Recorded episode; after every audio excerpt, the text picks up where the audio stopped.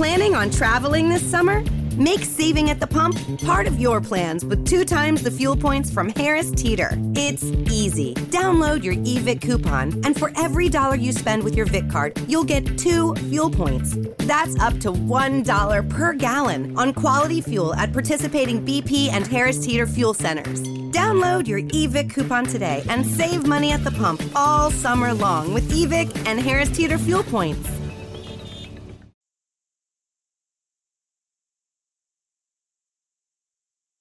Welcome back to Rabid Noise. My guest on the program now is Alex Agnew from Diablo Boulevard. Welcome to the show, man. Hello. Nice to have me. It's very, uh, it's like an honour to be on an Australian program. I've never talked to anyone Australian in real life, so it's really cool. well, I hope you can actually understand my accent. Oh, perfectly. Yeah. Because we tend to slur, though. no, it's okay. I can really understand everything you say. It's probably make it easier if I'm really drunk, but this is cool though anyway. awesome, man. Well, so I've recently discovered you guys, and I, I admit that you know I'm definitely a fan of what you're doing, and uh, you know with your third Thank album. you. Follow the Deadlights Yeah. due out in uh, January. How does it feel that you know your music is constantly reaching new people out there in the world, especially as far as down here in Australia? Uh, yeah, fantastic. That's what we wanted to do uh, all along. You know, the first two albums were only released in the Benelux, which is uh, Belgium, the Netherlands, and Luxembourg, which is a really small area on the map. And uh, now, because of our third album and because of our signing with Nuclear Blast, um, that's going to change. So um, a lot more people are finding out about this band, and that's a that's a really good feeling. You know, to reach across oceans and have people call you or try to call you is fantastic. Well, but I've been absolutely, uh, you know, loving your tracks. It's it's such a refreshing, you know, I don't know. It's it's kind of got a classic sort of sound to it, yet it's it's got something new about it as well, and it's really refreshing to hear a band like you guys. Oh right, thank you very much. Um, I guess that's uh, what we what we were trying to do without really trying. Uh, I guess we we just found all of our influences, which are some of them are really classic, eh, going from Black Sabbath to to um, to things like Danzig or the Cult or Type O Negative or some 80s hardcore, maybe even stuff like Cro-Mags and stuff like that. We're kind of fan of all kinds of things. And I guess if you mix all of those up, you you get something that sounds slightly original. I don't know. I man, I I think that's the best way to do it. Really, I mean, you know, because there are some bands out there that you know they'll only stick to their one style and they want to sound like Lamb of God and they'll just stay to the one Yeah, thing, yeah. you know. But uh, you know, it's Yeah. definitely it's definitely fresh, man, and it's such a you got such Thank a you. kick-ass sound. I. I I I think it's just going to build and build for you guys, you know. And uh, you know, well, the album title, of course, "Follow the Deadlights." What was the inspiration behind the album title? Um, well, um, the deadlights is actually uh, a term that was used in a book by Stephen King called It. Uh, but I, I thought it always sounded really interesting because I, I, I kind of always saw it as some kind of will o' the wisp, you know, something that's really beautiful and that you Mm. follow to your own destruction. And that's a bit what the what the the song are about. It's actually about sex with the wrong woman. trying trying to get I, I want I wanted to over intellectualize it, but this is not going to work. That's basically what it's about. um, it's it's just well, you can you can do with it what you like, but I think it's always you know you you have some things in your life that you know are not really good for you, but you do them anyway. And I think everybody has that going from smoking or drugs or eating the wrong food or whatever you want, you know, just doing something that you know is actually going to lead to your destruction, but it's just too good to pass up or something like that. So I think that's kind of the theme behind it. But we'll give it a more dark, erotic feel and say that it's about a woman. All of the above. yeah, probably. well, uh, you guys recently toured with Machine Head, right? Yeah, yeah, we did. We did. Yeah.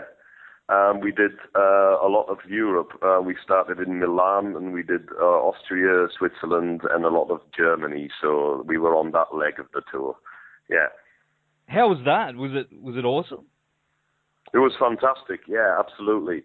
And the guys from Machine Head are very nice guys. Uh, they also treated us very well, which was really cool because you know a band of their stature doesn't really, you know, some sometimes you might not really get to see them, or they don't they don't give you any sound check time, or they don't do any of that stuff. And they they did all of it. So they were they were just really nice guys. They all came to watch us as well, which was also very nice. So when we started a conversation with them, they actually listened to what we did which is which is really cool. And they were just very nice guys. They just gave us everything we needed. So, and they're an awesome band. I mean, we watched them destroy the place every evening. So it was a, it was a really great experience. Yeah.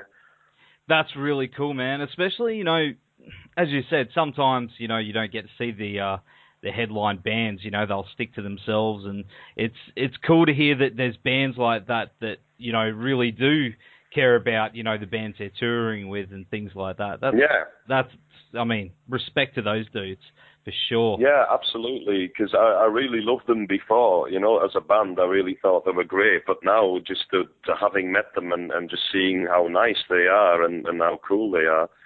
Yeah, I mean, I like them even more now. it's funny how so, that happens, so, eh? Yeah, yeah, it is because because you you know I've I've I've I've opened for some people that I kind of idolized, you know, in the in the past, and that turned out not to be that nice. Uh, Danzig being one of them, who mm. of course is very legendary for being not a very nice guy.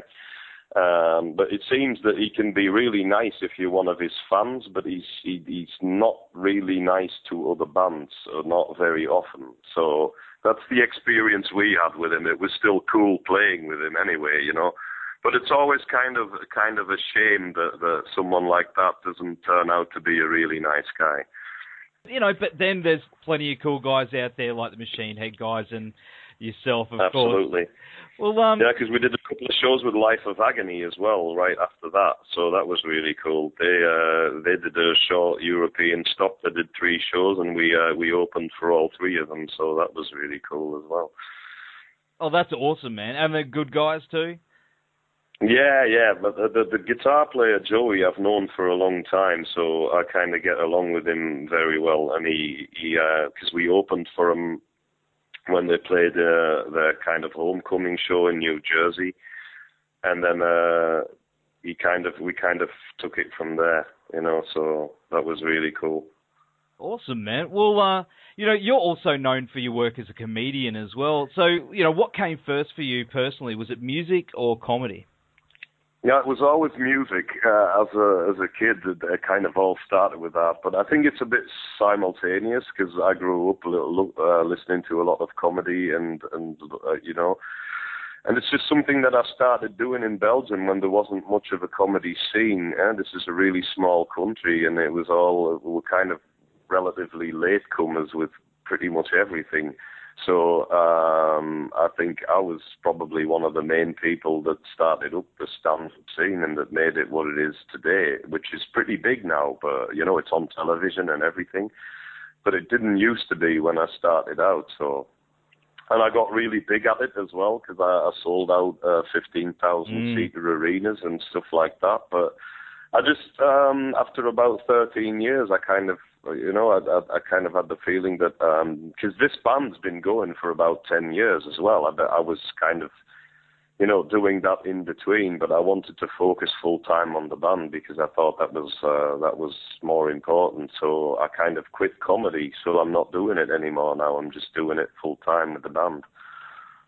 So at least you know you're being creative in one way or the other, you know, mm-hmm. and uh, you know. Yeah what a way to do it, man. There's nothing like getting up there on stage, right? But how would you say? Absolutely. How would you how would you describe you know performing in front of uh, a metal crowd to compared to doing stand up by yourself solo? Is it a different sort of um, nerves or? Oh yeah, diff- totally different. What, what, what, the cool thing is that you get backup from a band, so you're not there all by yourself, you know, which is which is kind of a it's, it's kind of a support because when you're a comedian, you're just all by yourself, and and you're, it's always great to get audience reaction because I'm I'm the kind of frontman that always asks the audience to do stuff. But you know, I want it to be like an interactive thing where mm. you don't pretend like the audience isn't there. And I think that's probably something that I got from being a comedian. You know, that you make a connection to the audience. And with music, of course, it's always great to get them moving and to get them dancing. But if they're not laughing while you're doing comedy, then you know it's a really shit night. while while while with music, that doesn't have to be the case. You know, sometimes people will just listen to you because they don't know you very well, and they'll go, ah, "Oh, we just want to hear what that sounds like." Doesn't necessarily mean you've got a bad gig. While if you're on stage as a comedian and no one's laughing, that's a shit gig yeah, I heard it. You know, I do listen to a few podcasts with uh, a lot of comedians, and they do say that you know it is quite nerve wracking getting up there and doing that. You know, and everyone bombs from time to time, but uh, mm-hmm. man, I don't know how you, I couldn't do it. I, I couldn't stand up there, so it takes a lot it's of balls. Just, it's just something you get used to. Uh, in the beginning, it was really hard for me as well, but in the end, you know, something that you do a lot and you get better at it's just something that, that that kind of starts working for you, and then then yeah, then it was really fun actually, and it, it gives you a lot of confidence to go on a stage and to, to you know just to connect to people and to not just uh, stand there and pretend like the audience isn't there, which is something that I always liked about bands anyway. You know, there was a lot of I, I'm I'm a bit from all over the place. I've listened to all kinds of music, a lot of heavy metal, but a lot of hardcore as well. Mm. And what I loved about those old hardcore bands, the bands like Cro-Mags and, and, and Sick of It All and, you know, all those guys, is Madball. And then they used to talk to the audience and they used to say, like, you know, do this, do that. And after the show, we'll see you at the merch and we'll come and say hello. And there was this big connection that there, there weren't these rock stars that you couldn't reach. They were just guys that, that did something really cool on stage, but were really accessible. And that's that's what what, what we've always done, you know, because that's a bit of our background. We're a bit of a DIY kind of band. We've always done everything our own way and and by ourselves. And we just noticed that even though you're signed to a label, you still want to do things your own way. So I think it's very important to have a connection to the people that actually come to your shows and buy your T-shirts and, and stuff like that. I definitely agree with you there, man. Especially, you know, I love seeing a band that connects with their audience. You know, I think mm-hmm. you're definitely on the right track there. I mean, because there are a lot of bands you'll see, and it's like they get up there, they'll play, and then they'll piss off, and you're just like, okay, well, I saw something, but I didn't experience it. Yeah, this just this just this just works better for me if you if you this the because it's always it's just more fun as well. It's just more more it's it's just a lot more enjoyable when you get the audience involved and it's it's uh it's more of a it's more of a kind of you know like you feel a connection to the band and to the audience, which I had with a lot of bands when I was young growing up. That's the stuff that kind of inspired me as well to to do something and and not just to watch a bunch of arrogant rock stars who act like they don't give a shit about the audience in front mm. of them, you know, because in the end, without the audience, you're nothing. So, so you kind of need each other to make this work. So um, that's that's always. I, I don't tend to to look down on audiences or to see them as something different than us. It's just us up there on the stage doing the making the music, and if they're not down there enjoying it, well, there's not much of a point to it. That's right, man. That's right, and that's that's awesome to hear. I'd love to experience seeing you guys uh, live for myself. Uh, well, we'd love to come over to Australia, so I hope that'll work one day because I, I definitely love to visit it. You know, and the beginning of the interview, I said I've never actually heard an Australian uh, being. Of course, I have because um, a guy that opened for me in Belgium when I played these arenas is an Australian comedian. You might know him. He's from a metal band. Uh, used to play in Slaughterlord and and Nazxul. His name's Steve Hughes. That's yeah, him. who's a really he was a really good friend of mine because I, I met him. Uh, at, a comedy show in Belgium, and he had this Black Sabbath shirt on, and we kind of got to talking immediately and uh, yeah, we got along famously. So he's he's actually a good friend of mine. And and you know he he did the same thing. He came from bands and went to comedy. I came from comedy and went into a band. but the thing is, we we had this mutual love of of you know, of funny things and of heavy metal.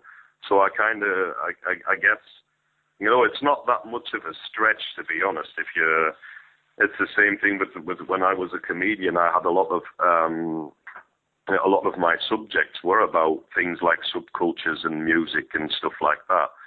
So I don't think there's uh, there's that much of a difference. It's just that the good thing about writing lyrics for a band uh, is that you don't have to be funny. You can just be angry.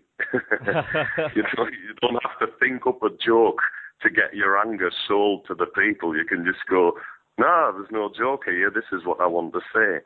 So, so that's really that's really cool. Yeah. Awesome, man.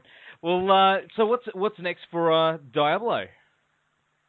Um, well, we've just been confirmed. Um, we're going to do an uh, uh, in in January.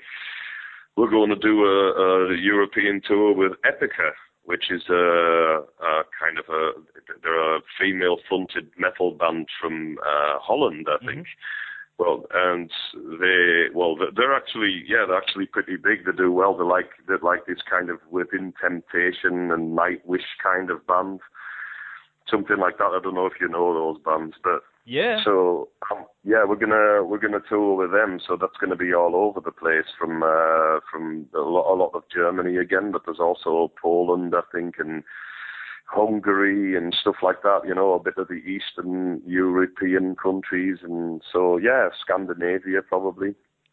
So we're going to be a bit all over the place uh, from January till I think half February. So we're having about four weeks so that's cool. That's next, and uh, we're just gonna try and play as many gigs as we can. You know, we'll try and get over to the UK. Would be really cool if we could get over to to Australia as well, because I'd love to play over there. So we'd love to see you guys down here. That's for sure. I mean, come and come and kick our asses and show how it's done. So, yeah, well, um, yeah. well, we're going to go to the track "Son of Cain" from "Follow the Deadlights. Now, look, thanks so much for hanging with tonight, Alex, and uh, hope to see you guys down here soon. Uh, absolutely, and thank you very much for the interview, and thanks for the kind words. It's uh, very nice to hear that we have people in Australia that like us. It's really cool. like is an understatement, my friend. Okay, Love even it. better. Love it. Yeah, man, it's awesome. All right, thanks. Thanks a lot. Thanks hey. a lot. That's it's been a real pleasure. Planning on traveling this summer? Make saving at the pump part of your plans with two times the fuel points from Harris Teeter. It's easy. Download your eVIC coupon, and for every dollar you spend with your VIC card, you'll get two fuel points. That's up to $1 per gallon on quality fuel at participating BP and Harris Teeter fuel centers. Download your eVIC coupon today and save money at the pump all summer long with eVIC and Harris Teeter fuel points.